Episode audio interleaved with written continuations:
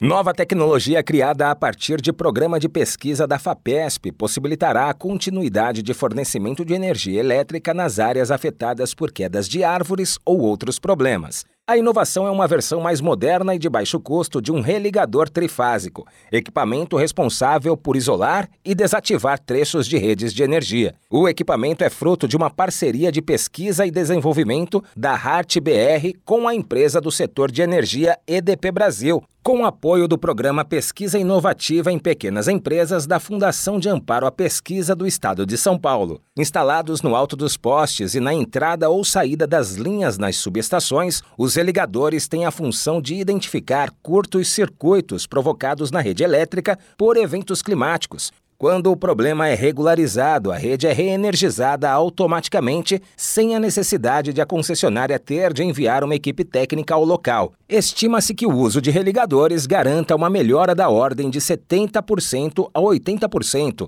nos indicadores de continuidade do serviço de distribuição de energia.